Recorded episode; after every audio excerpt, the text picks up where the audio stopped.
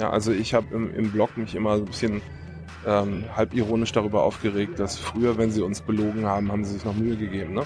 Also ich habe das Gefühl gehabt, irgendwie so die, die respektieren mich zumindest als, als Bürger und sind schon ehrlich daran interessiert, dass ich ihnen den, den Scheiß abkaufe. Und das ist äh, nicht mehr so. Also kein Satirekandidat. Nee, aber ein Satiriker als Kandidat.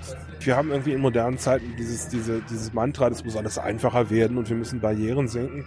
Und manche Barrieren sind aber aus Absicht da. Ja? Das soll nicht effizient sein, sondern es soll eine demokratische Wahl sein. Da muss man dann eben hingehen. So, eine neue Folge Junge Naiv. Fast schon traditionell mit Fefe. Auf dem 33 rein. Jawohl. Guten Abend. Hast du noch einen vollen Namen? Ja, Felix von Ander.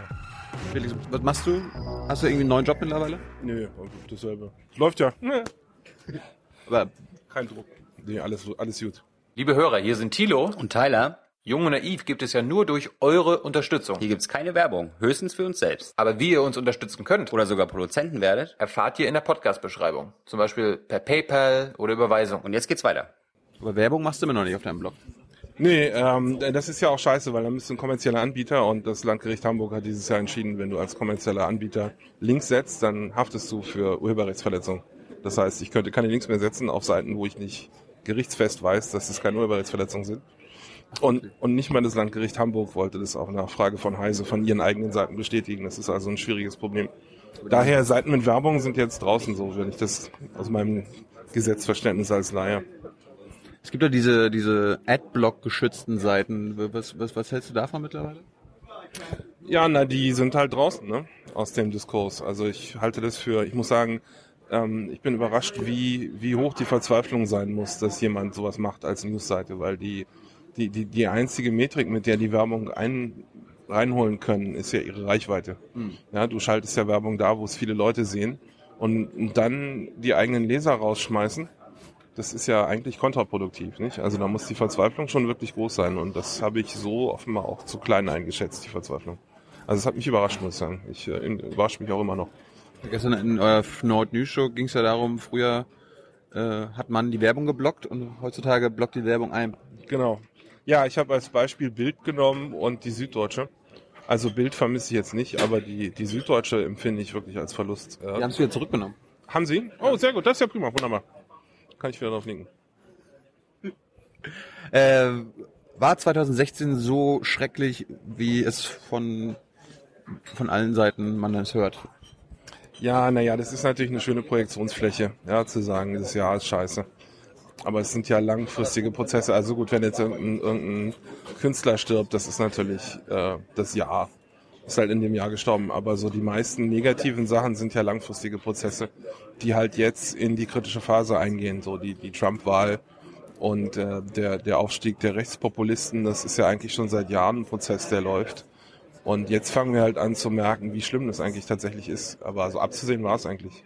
Insofern würde ich es nicht auf Ja schieben wollen, sondern das ist unsere Schuld. Wir haben nicht gegengesteuert. Wie erklärst du dir das, dass die Rechtspopulisten in Europa oder im Westen an sich auf dem Vormarsch sind? Ähm, naja, Die Theorie. ich glaube, das ist mehrere Faktoren und einer von denen ist eben, dass, dass die Bürger sich von der Politik nicht mehr vertreten fühlen. Ja, also ich habe im, im Blog mich immer so ein bisschen ähm, halb ironisch darüber aufgeregt, dass früher, wenn sie uns belogen haben, haben sie sich noch Mühe gegeben. Ne? Also ich habe das Gefühl gehabt, irgendwie so die, die respektieren mich zumindest als, als Bürger und sind schon ehrlich daran interessiert, dass ich ihnen den, den Scheiß abkaufe. Und das ist äh, nicht mehr so. Also heute wird einem wirklich total dreist äh, nicht nur ins Gesicht gelogen, sondern da werden auch einfach Gesetze gemacht und dann kommt der Einwurf, okay, aber wenn ihr das macht, das ist aus dem und dem Grund Mist und dann wird das ignoriert. Also wir haben jetzt zum Beispiel ein Gesetz über Datenhehlerei, habe ich mich vorhin drüber unterhalten mit, mit dem Ulf. Und ähm, das betrifft die, die Verwendung und Benutzung von äh, Daten aus äh, düsteren Quellen. Das heißt, es ist im Grunde die Illegalisierung von Whistleblowing. Ja, wobei es aber nicht den Whistleblower selbst äh, in den Knast stellt, sondern die Leute, die mit den Daten umgehen. Denn der Whistleblower selbst, den kann man auch jetzt schon belangen.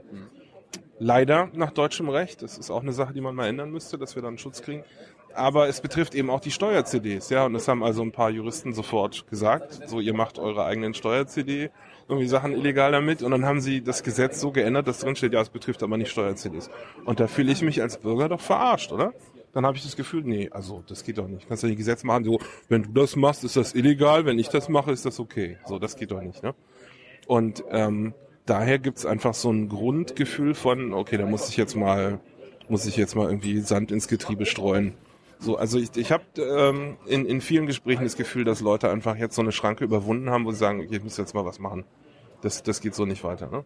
Weil ähm, im Grunde seit vielen Jahren viele Leute gedacht haben, ja, also wir sind ja hier eine Zivilisation und Demokratie und das, das äh, pendelt sich dann schon wieder hin und her. Aber das pendelt sich halt nicht zurück. Wir haben jetzt seit zwölf Jahren Merkel, ne? Das geht nicht weg. Das bleibt einfach, bleibt so. Und wenn man dann nicht was macht, bleibt das halt auch länger so. Und dann äh, sind einfach viele Leute der Meinung, gut, dann lieber irgendwie ein Populist, der da jetzt mal zumindest so die Krusten ein bisschen ankratzt und dann haben wir hier ein bisschen, bisschen Bewegung. Und hoffentlich wird's danach besser, aber äh, das Risiko sind wir jetzt bereit einzugehen, dass es auch schlechter werden könnte. Hauptsache es bewegt sich überhaupt mal was. Und das ist eigentlich ein sehr, ähm, eine sehr krasse Aussage über den Zustand unserer Demokratie, wenn, wenn die Leute so verzweifelt sind. Ne? Also ich, ich finde das sehr, sehr belastend. Warum sind die Rechten auf dem Vormarsch und nicht zum Beispiel links? Also warum tut sich auf der linken Seite nicht?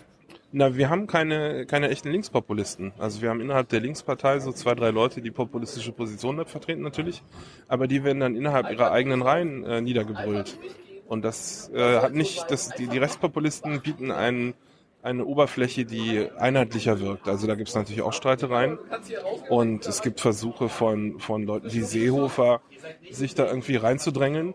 Ähm, aber es ist, es, es sieht aus wie eine, eine einheitliche Kraft, die AfD, also zumindest mehr als auf der Linken. Ich glaube, wenn, wenn Leute wirklich versuchen würden, einen Linkspopulismus zu etablieren, würde das auch funktionieren. Also im, im Sinne von, würden, die Leute würden es dann wählen.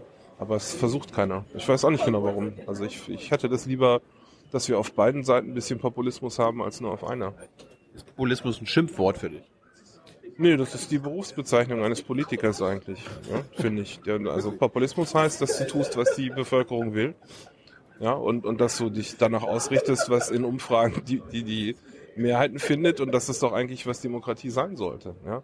Aber wir haben eben dieses tradierte ähm, Demokratiebild von wir sind hier die, die Uni ausgebildeten Eliten und wir haben studiert und wir wissen, was man jetzt machen muss. Mhm und die Wähler entscheiden eigentlich nur noch zwischen zwei Leuten, die es besser wissen als sie. Also diese Idee, dass der Wähler eigentlich doof ist und man darf ihn nicht zu sehr befragen.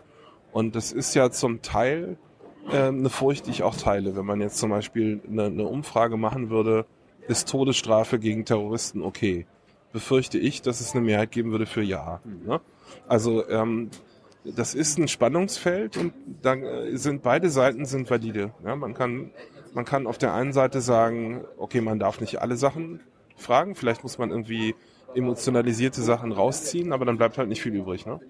Also es ist eine schwierige Sache und ich finde nicht, dass eine Seite jetzt recht hat und die andere nicht, sondern es ist eben schwierig. Muss man, muss man Fall für Fall entscheiden. Ähm, Populismus an sich finde ich keinen validen Vorwurf gegen Politik. Äh, die Merkel ist auch populistisch und Seehofer ist auch populistisch und Gabriel ist super populistisch und kippt häufiger um, als man zählen kann. Das ist auch Populismus, ja. Wenn ich heute das sage und wenn dann die Mehrheiten sich umdrehen, dann sage ich das andere. Das ist Populismus. Also dieser Vorwurf gegen die AfD, dass sie jetzt populistisch seien, das ist äh, Unsinn. Finde ich nicht nachvollziehbar. Die anderen sind genauso Populisten. Und es soll auch so sein. Das ist ihr Job. Es gibt immer so schöne Beispiele, dass äh, Merkel sich meistens erst entscheidet, in welche Richtung, politische Richtung sie geht, wenn vorher, ist, ja. wenn vorher Seibert in, in, in den BPA-Umfragen festgestellt hat, wo die Leute hintendieren. Ja, naja, klar. Also das nennt sich Fokusgruppenpolitik und das ist seit, seit, seit es geht äh, üblich. Also die Amerikaner machen das natürlich auch. Äh, das machen alle, alle Leute, die Zugriff auf Umfrageinstitute haben, machen das. Und das Problem ist eben, dass äh, man da Statistik äh, in der Statistik Fehler machen kann. Umfragen ist eine sehr schwierige Sache. Denn die Aussage ist nur tatsächlich ähm, eine Aussage, wenn man ein zufälliges Sample hat aus der Bevölkerung. Also wenn, wenn du einfach 100 Leute anrufst, dann kann es sein, dass da ähm, mehr Rentner drin sind als in der tatsächlichen Bevölkerung. Und weil man das nicht vermeiden kann, versuchen die Statistikinstitute dann das rauszurechnen. Anhand von Modellen, die aber auch nicht stimmen müssen. Also viel davon ist einfach Kaffeesatzleserei. Das basiert auf anderen Statistiken, wo andere Leute andere Sachen ausgerechnet haben. Und das ist zwar dann ähm, meistens vergleichsweise nah an der Realität, aber eben nicht immer. Das haben wir jetzt in Amerika gut sehen können, als die Vorhersagen gesagt haben, 75 Prozent irgendwie Hillary wird gewinnen. Ja, und das stimmte halt nicht. Und das sind, das sind Umfragen. Und danach wird eben aber auch außerhalb von Wahlen Politik gemacht, dass man guckt, was, was glauben wir, was die Leute haben wollen, dann fragen wir sie. Ja, also früher war das Problem, ähm, dass die Umfrageinstitute haben einfach aus dem Telefonbuch Festnetz angerufen. Und äh, viele junge Leute haben einfach kein Festnetz mehr, ne? Und die sind nie gefragt worden. Und heute ist das so, dass die auch angefangen haben, jetzt seit, ich glaube, zwei Jahren oder so, rufen jetzt auch auf Handynummern an. Aber ich weiß nicht, wie dir das geht. Wenn mich auf dem Handy jemand anruft ungebeten, dann, dann gehe ich nicht ran oder leg auf, wenn ich die Nummer nicht kenne. Ne? Ja. So, und das heißt, dass wir als, als Nachwuchsgeneration uns auch sozusagen absichtlich abschneiden von dem Einfluss auf die Politik. Ja? Und das ist besonders fatal, weil wir auf der anderen Seite überhaupt kein Problem damit haben, unsere politischen Meinungen auf Facebook oder so zu äußern. Also es ist nicht so, dass wir ein Problem damit hätten, äh, zu sagen, was wir glauben, aber wir, wir gehen halt bei diesen Anfragen, Umfragen nicht ran. Und, und es gab da so ein paar, äh, gab so ein paar Fälle in Amerika, die sehr krass waren weil die Verhältnisse eben sehr äh, zugespitzt waren. Da gab es dann einen einzelnen äh, schwarzen Jungakademiker, der ähm, so viel Stimmen hatte durch diese Ausgleichsrechnung, weil der einfach völlig äh, eine sehr kleine Gruppe ist und sie haben halt praktisch nur diesen einen gefunden. Und wenn der gesagt hat, ich habe mich jetzt umentschieden, ja, zwischen Demokraten und Republikanern, dann hat es die ganze Umfrage gekippt sozusagen. Also das ist ein schwieriges Problem einfach, diese, diese Umfragengeschichten. Und, und als Politiker ist man schon versucht zu sagen, na ja, es muss ja nicht 100% stimmen. Aber das heißt eben, dass man dann auch Fehlentscheidungen trifft, ja. Also Fehlentscheidungen im Sinne von Populismus jetzt, dass man glaubt, man tut, was die Mehrheit will, aber man, man tut eigentlich was, was die Mehrheit gar nicht will. Und das liegt an jedem von uns, ähm, uns auch Gehör zu verschaffen an der Stelle. Also wenn wir ähm, auf die Straße gehen und wir schaffen es, eine Million Leute auf die Straße zu kriegen für ein Thema, dann hört die Merkel da auch drauf, natürlich. Meinst du? Ja, natürlich. Also das ist, finde ich... TTIP-Demos gab's da auch und äh, ja, äh, ja, ja. interessiert. Nee, nee, das hat die auf jeden Fall interessiert. Aber natürlich, die haben nachverhandelt. Das wäre sonst nicht, äh, hätte es sonst nicht gegeben. Also wir haben es nicht gekippt gekriegt, ja. Aber es ist nicht so, dass wir keinen Einfluss haben. Also das ist eine Sache, die, die man sich viel zu leicht äh, einredet. So, das bringt eh nichts, was ich hier mache. Die hören, natürlich kriegen die mit, wenn, wenn ein Gutteil der Bevölkerung ähm, unzufrieden ist.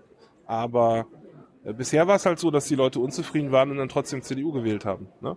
Und deswegen äh, haben sie so ein, so ein bei der CDU einfach das Modell in die Richtung entwickelt, dass sie gesagt haben, na gut, also so viel Prozent von Unzufriedenheit können wir tolerieren, weil die uns trotzdem wählen. Ja? Und das kippt gerade um.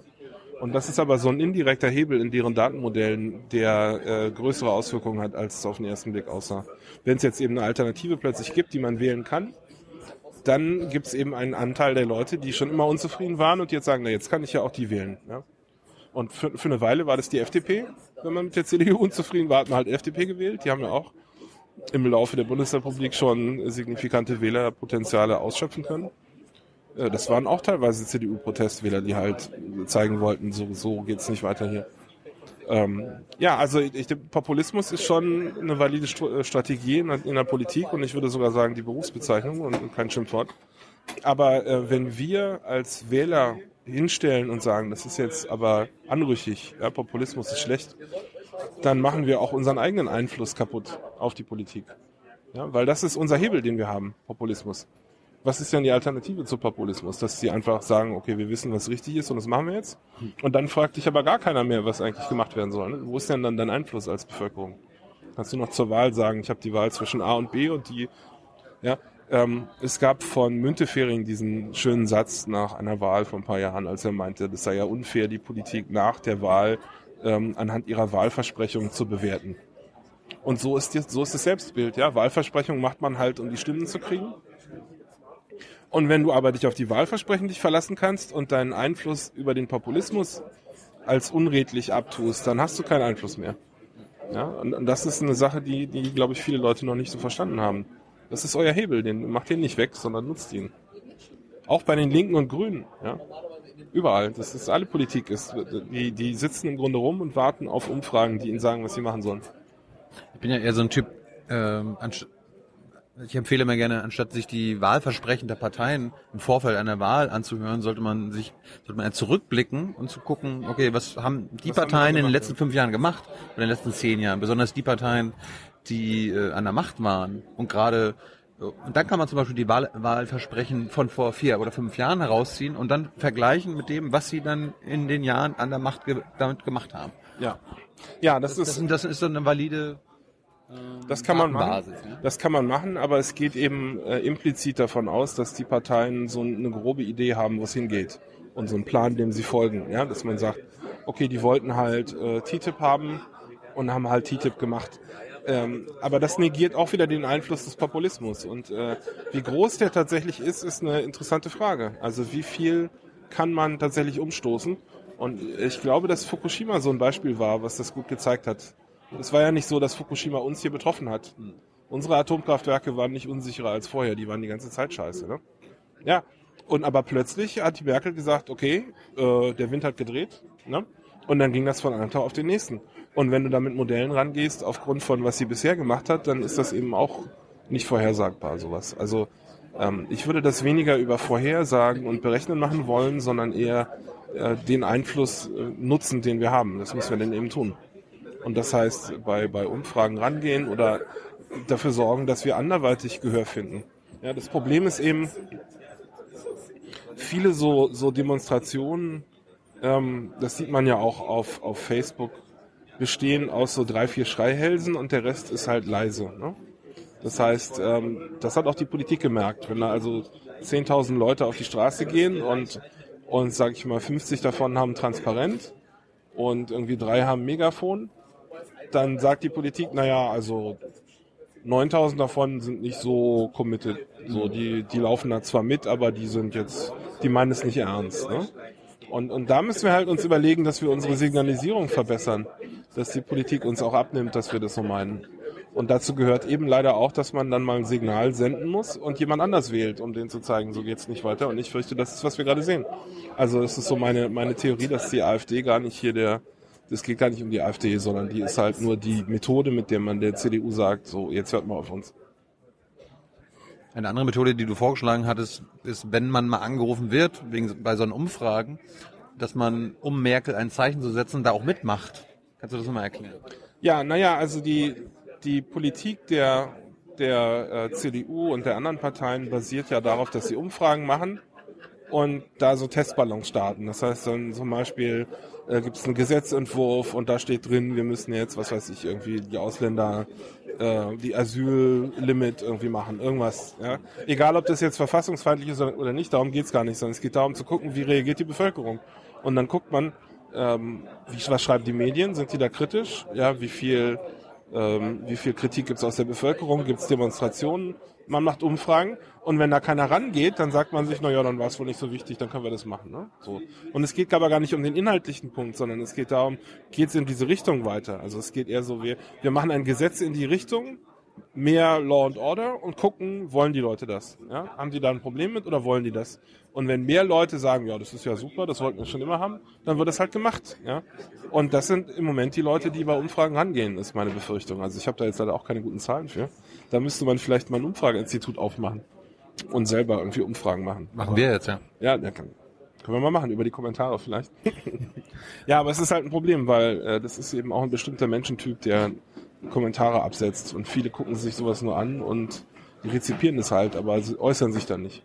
Und ähm, diese, das wird halt wieder rausgerechnet. Es gibt eben Datenmodelle, die gucken sich das an und sagen, okay, also von den, was ich, 5 Millionen Views gibt's jetzt 1000 Kommentare von irgendwie 800 Leuten, ja, und ein paar haben mehrfach kommentiert.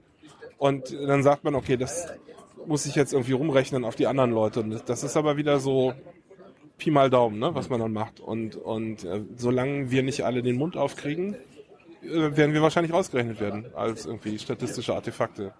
Das sind ja auch alles Menschen und die werden bezahlt von der CDU.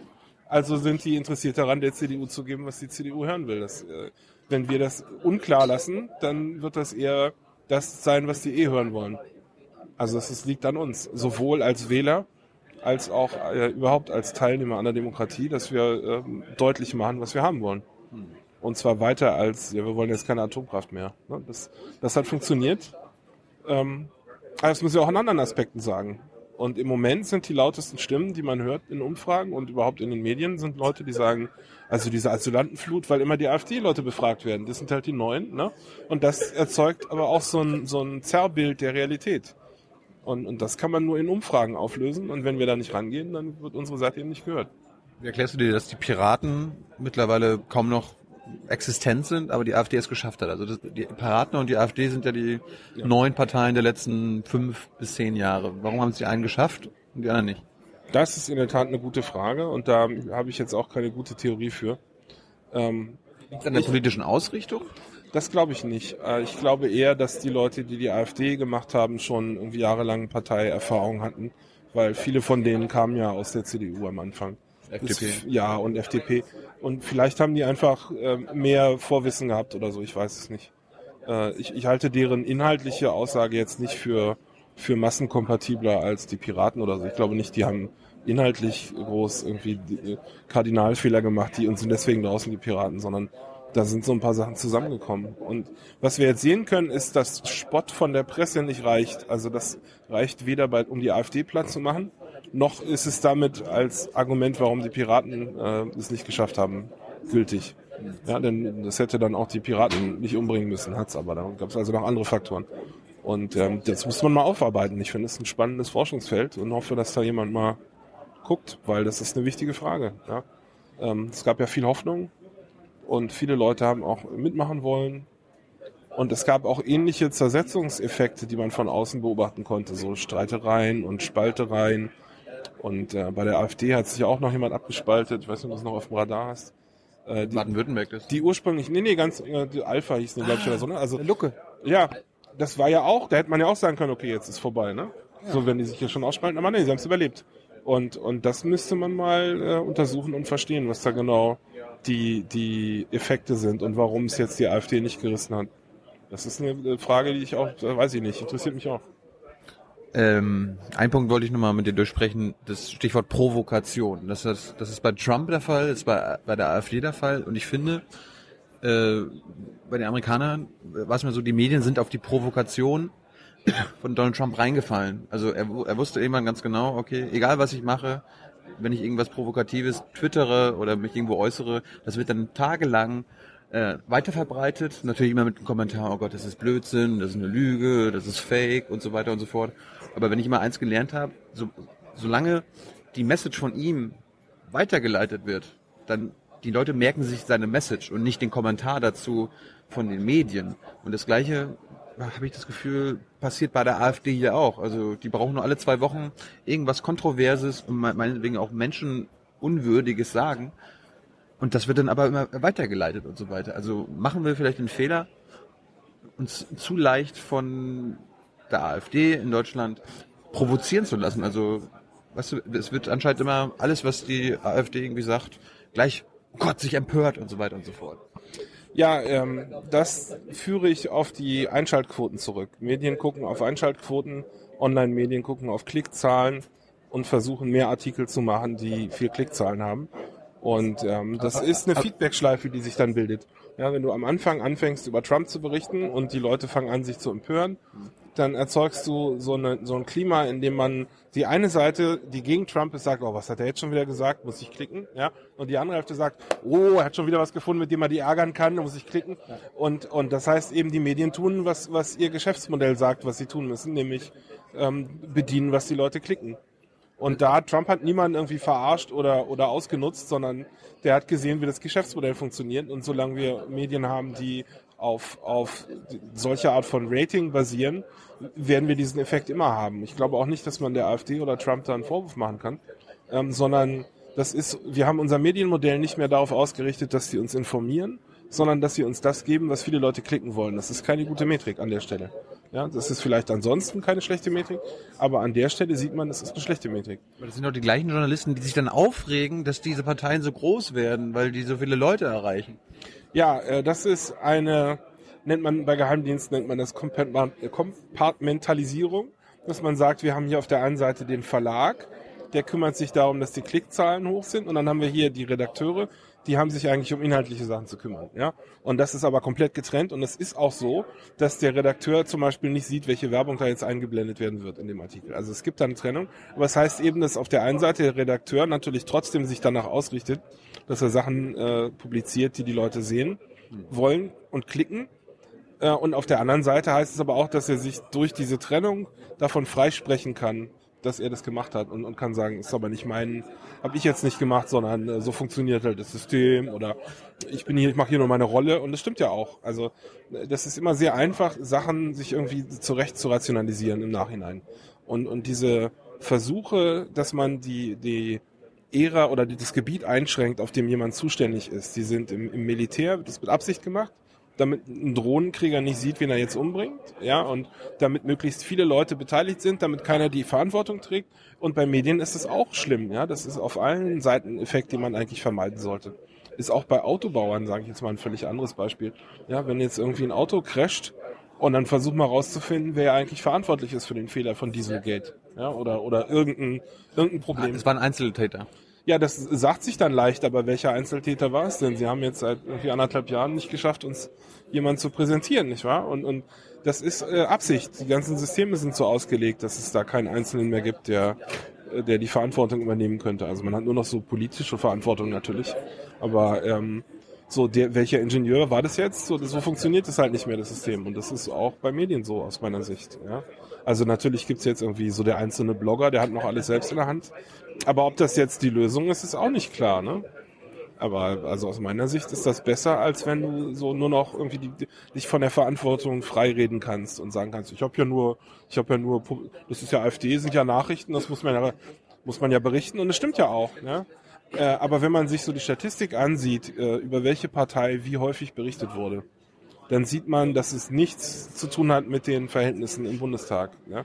AfD hat irgendwie so 15, 20, 25 Prozent der Berichterstattung gekriegt. Und die sind äh, überhaupt nicht im Bundestag, ne? Bisher. Und kann man natürlich sagen, das kann sich jetzt ändern mit der Wahl. Aber ähm, wenn, wenn so viel Aufmerksamkeit in Richtung AfD geht, dann sind die ein Player, auch wenn sie keine tatsächliche Macht haben. Also allein dadurch, dass die Aufmerksamkeit ihnen zugespielt wird. Das heißt, die Medien haben hier nicht nur eine berichtende Funktion, sondern sie haben auch eine lenkende Funktion.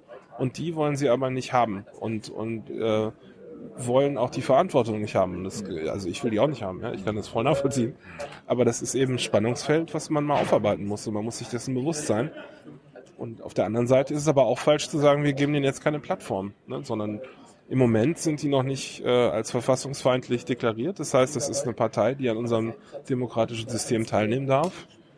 Und da muss man eben einen Mittelweg finden. Und den haben wir noch nicht gefunden, glaube ich. Im Moment sind die überrepräsentiert. Ohne tatsächlich äh, dann aber auch festgenagelt zu werden. So was wollt ihr denn konkret machen? Das ist ja nicht, sondern sie sagen immer nur, das ist scheiße, das ist scheiße. Und mehr kommt ja da nicht. Und das ist auch der Grund, warum die im Moment noch äh, so eine hohe Popularität haben, glaube ich. Ja, weil, weil bei Merkel ist ja auch alles gut, bis es dann zur Umsetzung kommt. Ne? Und dann sieht man, ja, wie die Steuern sind ja gar nicht runtergegangen, ja, oder worum es auch immer es geht, oder Hartz IV oder was auch immer. Ähm, die Versprechen sind ja nicht der schwierige Teil. Das kann auch die AfD machen, irgendwelche Sachen. Ja, also mit uns äh, wäre das Ausländerproblem gelöst oder was auch immer da für Parolen kommen. Das heißt ja, die haben ja noch nicht einmal irgendwelche konkreten Ansagen gemacht, was, was besser werden soll, wenn man irgendwas, erstens, was man anders macht, zweitens, was dann besser wird und, und äh, warum man überhaupt glaubt, dass es dann besser ist. Das sind ja alles Fragen, die man diskutieren muss, ja.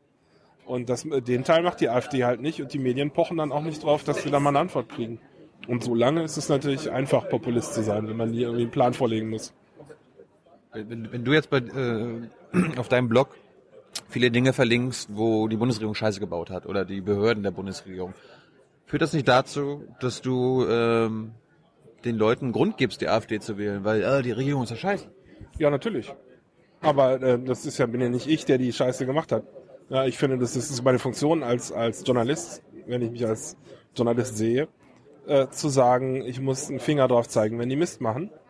Ähm, weil die müssen halt äh, in die Verantwortung genommen werden, die Politik, wenn die Mist macht. Das ist, äh, wer soll das machen? Ja, irgendjemand muss darauf hinweisen. Und die Medien sind, äh, das ist die Rolle der Medien. Das heißt, äh, jetzt zu sagen, also du kannst ja nicht sagen, ich fahre jetzt hier, was weiß ich, mit dem Auto gegen jemand anders gegen und dann kann ich ja nicht sagen, na, der hätte da ja nicht sein müssen, sondern wenn ich gegenfahre, ist das meine Schuld, ja. Und wenn die Politik Mist macht, ist es ihre Schuld. Also dann kannst du auch sagen, hätte die CDU halt den Mist nicht machen müssen, dann wäre besser gewesen. Dann aber ist auch kein Grund für die AfD gegeben. Aber wenn du, wenn du jetzt darüber berichtest und mehr Leute davon erfahren, äh, führt das vielleicht dazu, dass die AfD an die Macht kommt und dann halt noch eine noch schlimmere Regierung entsteht. Bist du dir ja. dieser Verantwortung nicht bewusst? Ja, natürlich, klar. Aber das ist ja der Wähler letztendlich, der die Wahl trifft. Und ich, ich schreibe natürlich auch, wenn die AfD Mist macht. Mhm. Ja? Und ja, also ich habe, ich kann nicht äh, die Verantwortung dafür übernehmen, was die Wähler wählen. Ich kann aber die Verantwortung übernehmen, dass ich sie vorher versuche gleichmäßig zu informieren natürlich. Das ist auch einer meiner Ansprüche. Nur solange die AfD nichts Konkretes tut, gibt es da auch wenig Fehler nachzuweisen. Und dann muss man eben dann sagen, ja, hm, sind kein satisfaktionsfähiger äh, Teilnehmer der Demokratie im Moment, weil sie einfach keine, keine Konzepte vorlegen. Die Bundestagswahl steht an. In neun Monaten haben wir die Bundestagswahl. Ja. Weißt du jetzt schon, wen du wählst? Also brauchst du jetzt noch einen Wahlkampf oder, äh, oder nicht? Nein, den Wahlkampf braucht man nicht nur für die Entscheidung, wen man wählen soll, sondern da geht es auch darum, dass die Parteien mal klar machen, was sie sonst nicht machen müssen, in welche Richtung es eigentlich gehen soll. Ja, die, die meisten, meisten Parteien können, also wenn sie in Opposition sind, einfach sagen, okay, ich bin dagegen, was jetzt läuft. Ähm, und wenn sie an der Regierung sind, können sie sagen, okay, wir möchten grob machen, was wir jetzt machen. Aber konkret wird es eigentlich nur im Wahlkampf. Und das ist natürlich keine Garantie, dass es dann auch so wird, wie angesagt. Aber es ist der einzige Moment äh, im politischen Geschäft, wo wir tatsächlich mal konkrete Ansagen kriegen. Und das ist eine, eine wichtige Funktion, selbst wenn ich schon weiß, wen ich wählen möchte. Das weißt du schon. Äh, ich weiß das schon, ja. Also brauchst du persönlich nicht den Wahlkampf? Nee, ich brauche ihn trotzdem, weil das ist nicht nur eine Wahlentscheidung, sondern es ist die ich ich als als äh, Blogger kann ja dann sagen, okay, Sie haben aber im Wahlkampf das versprochen und jetzt machen Sie was anderes. Und wenn ich jetzt sage, den Wahlkampf können wir auch sein lassen, dann habe ich aber den Teil nicht, mit dem ich sie dann, an dem ich sie messen kann.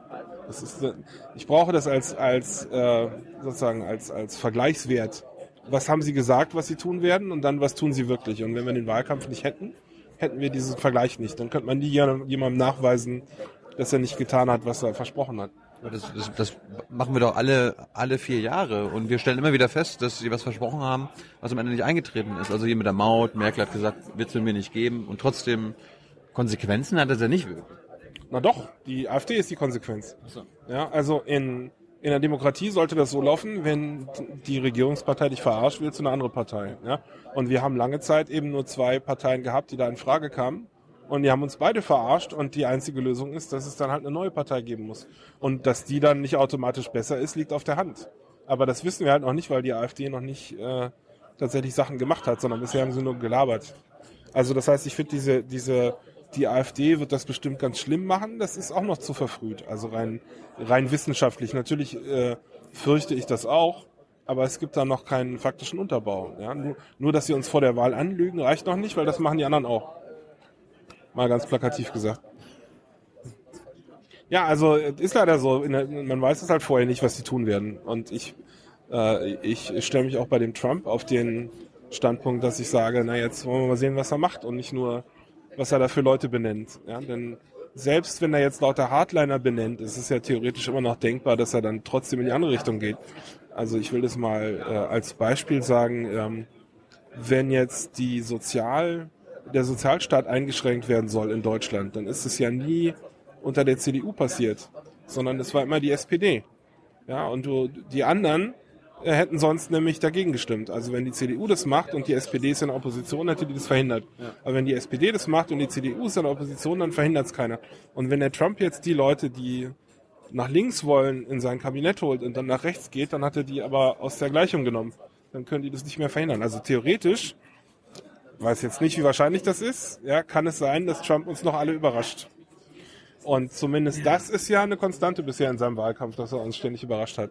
Das ist was du vorhin gesagt hast mit Merkel und der Atomkraft. Nur Merkel konnte wahrscheinlich die Atomkraft jetzt nochmal äh, so abschaffen. Sieht's aus. Ja, die Grünen, das war ja auch so ein Joke, den ich gemacht habe. Die Grünen äh, waren dann dagegen, gegen den Ausstieg aus der Atomkraft, weil irgendwie nicht schnell genug oder was auch immer, weil denen wäre dann ihr eines zentrales Wahlkampfthema weggefallen. Ne? Also es ist alles immer so ein bisschen schwieriger, als es auf Anhieb aussieht. Und ähm, ich glaube tatsächlich nur die Merkel hätte die Atomkraft, äh, hätte den Ausstieg machen können. Wenn die in Opposition gewesen wäre, hätte die CDU dagegen gestimmt. Ja? Und so, äh, vielleicht wird's mit der AfD gut, man weiß es nicht. Und ich, also die, die, die Konstellation, die mir vorschwebt, ist äh, eine Minderheitsregierung, die nicht einfach durchregieren kann, sondern wo jede Sachfrage diskutiert werden muss. Und du musst für jede Frage eine Mehrheit finden. Und dann weißt du aber auch, es hat sich eine Mehrheit gefunden. Und das ist nicht nur wie jetzt, dass irgendwie der, der Parlamentszwang irgendwie der, alle, alle Regierungsparteien sind grundsätzlich für alles, was Merkel sagt. Das ist ja scheiße, ja. Das ist ja keine, ist ja keine Demokratie. Da muss ich die Abstimmung nicht machen. Ja, dann hätten wir doch keine stabile Regierung. Ja, Stabilität Bitte. ist völlig überbewertet. Ich will keine stabile Regierung. Ich will, ich will überrascht werden können im Tagesgeschäft. Negativ wie positiv. Naja, negativ muss man dann in Kauf nehmen, klar. Aber wenn du eine positive Überraschung haben willst, dann musst du genug Chaos im System haben, dass es auch negative geben kann.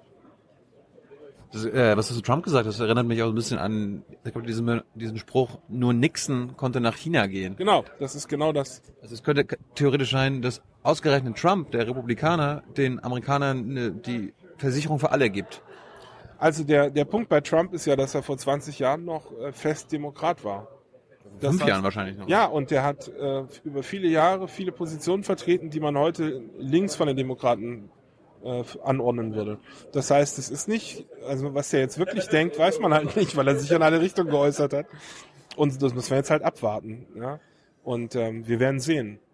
Bisher äh, ist mein Eindruck, dass er immer Extremforderungen stellt. Und dann sagen alle, oh mein Gott, der Trump, der will jetzt irgendwie Atombomben abwerfen. Und dann stellt sich raus, das war eine Verhandlungstaktik. Ja, dieses äh, Maximalforderungen machen. Also Der ist nicht- Der ist nicht doof, der Mann, ja. Man, man, also ich warne immer davor, irgendwie Leute pauschal für doof zu halten. Auch die AfD ist nicht doof. Das sind keine, keine Idioten, sondern die denken sich da was bei. Und da, äh, das heißt, da, gibt's irgendwie schon Argumente und Fakten, die die umstimmen könnten, wenn die auf dem Tisch lägen. Das ist mir lieber als irgendwelche so, so, ich sag mal, religiöse Fundamentalisten, die glauben, sie wissen alles schon. Ja, also das ist bei der AfD jetzt kein, kein großer Spalt, den ich da sehe, durch den man noch Sachen machen kann, aber sie sind jedenfalls nicht völlig irrational und glauben, sie wissen alles schon, sondern da, das, da kann man, hoffe ich zumindest, noch Einfluss nehmen, wenn die dann an der Regierung sind.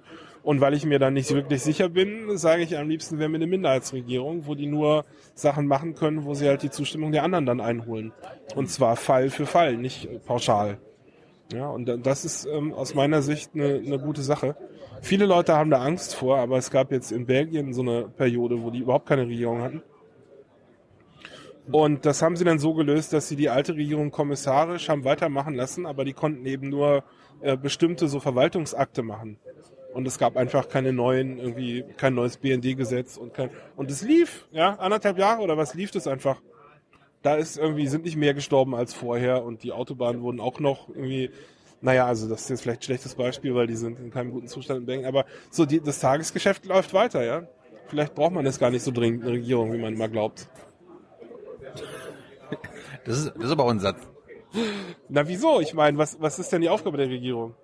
Ich meine, äh, Belgien ist halt ein kleines Land, aber Deutschland ist einer der wichtigsten, mächtigsten Länder der Welt. Ja, aber das ist ja nicht die Merkel persönlich oder die Regierung, die uns so mächtig macht, sondern das sind unsere, unsere Firmen und was wir so, unsere Einflussmöglichkeiten kommen nicht unbedingt aus unserer großartigen Diplomatie. Und selbst wenn, wäre das auch das Außenministerium und nicht unbedingt die Regierung, die das macht.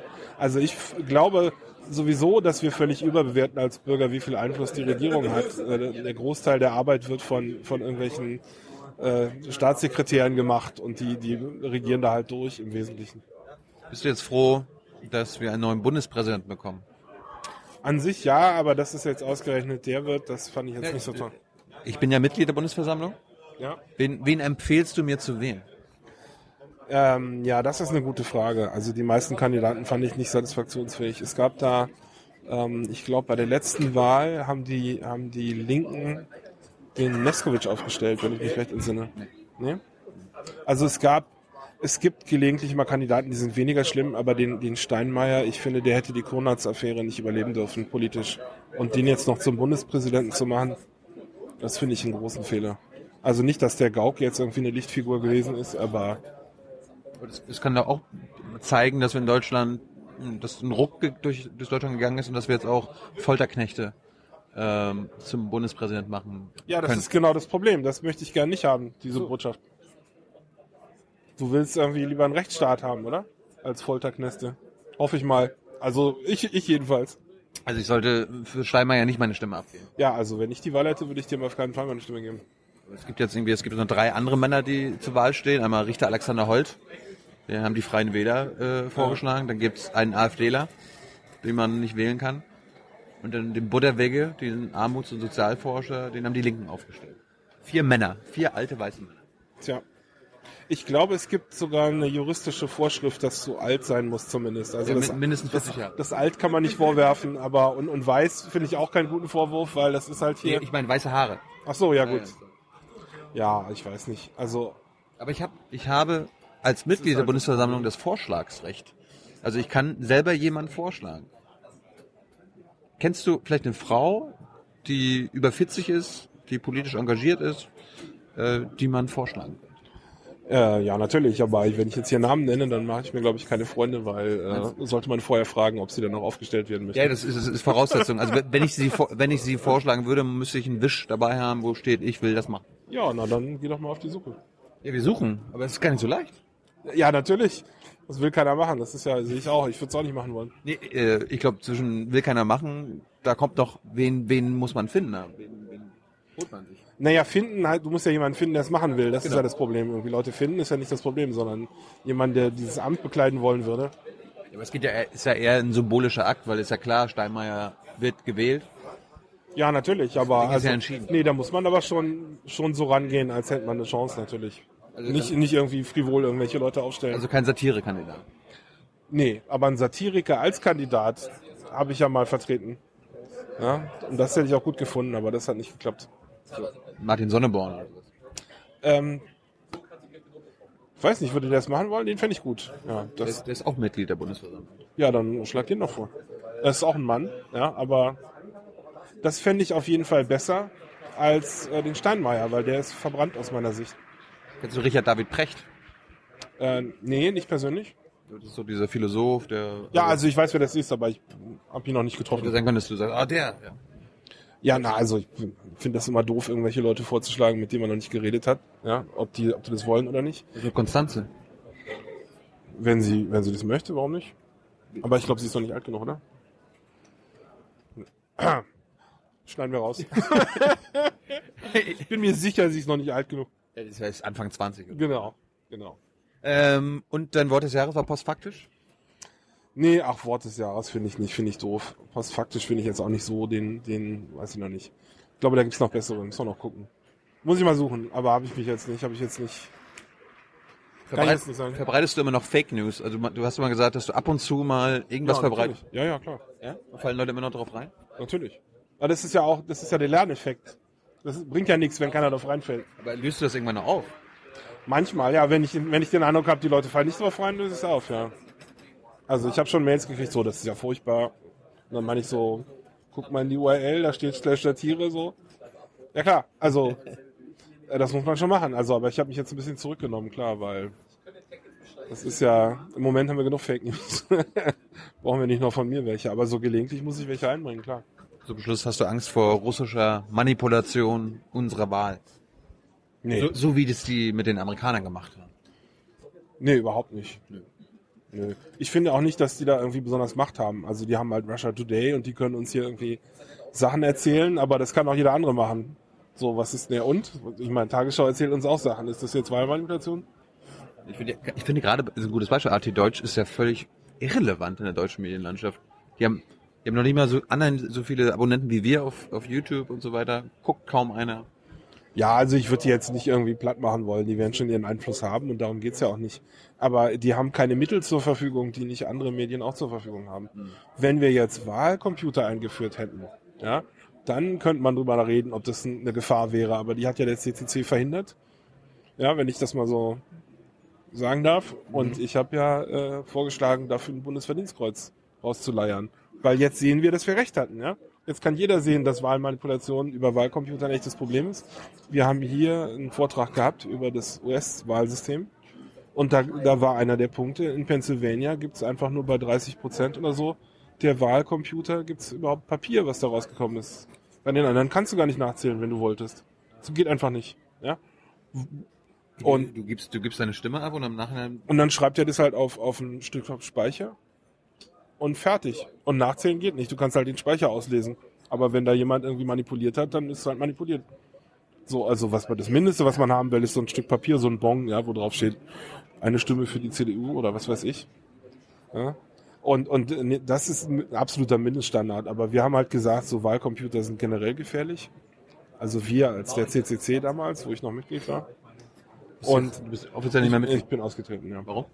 Äh, interne Verwerfung. Ich äh, fand irgendwie, man darf nicht außen sagen, dass man keine Zensur haben will und dann intern äh, nachdenken, ob man auf Mailinglisten irgendwie Leute rausschmeißt oder so, weil sie was gesagt haben.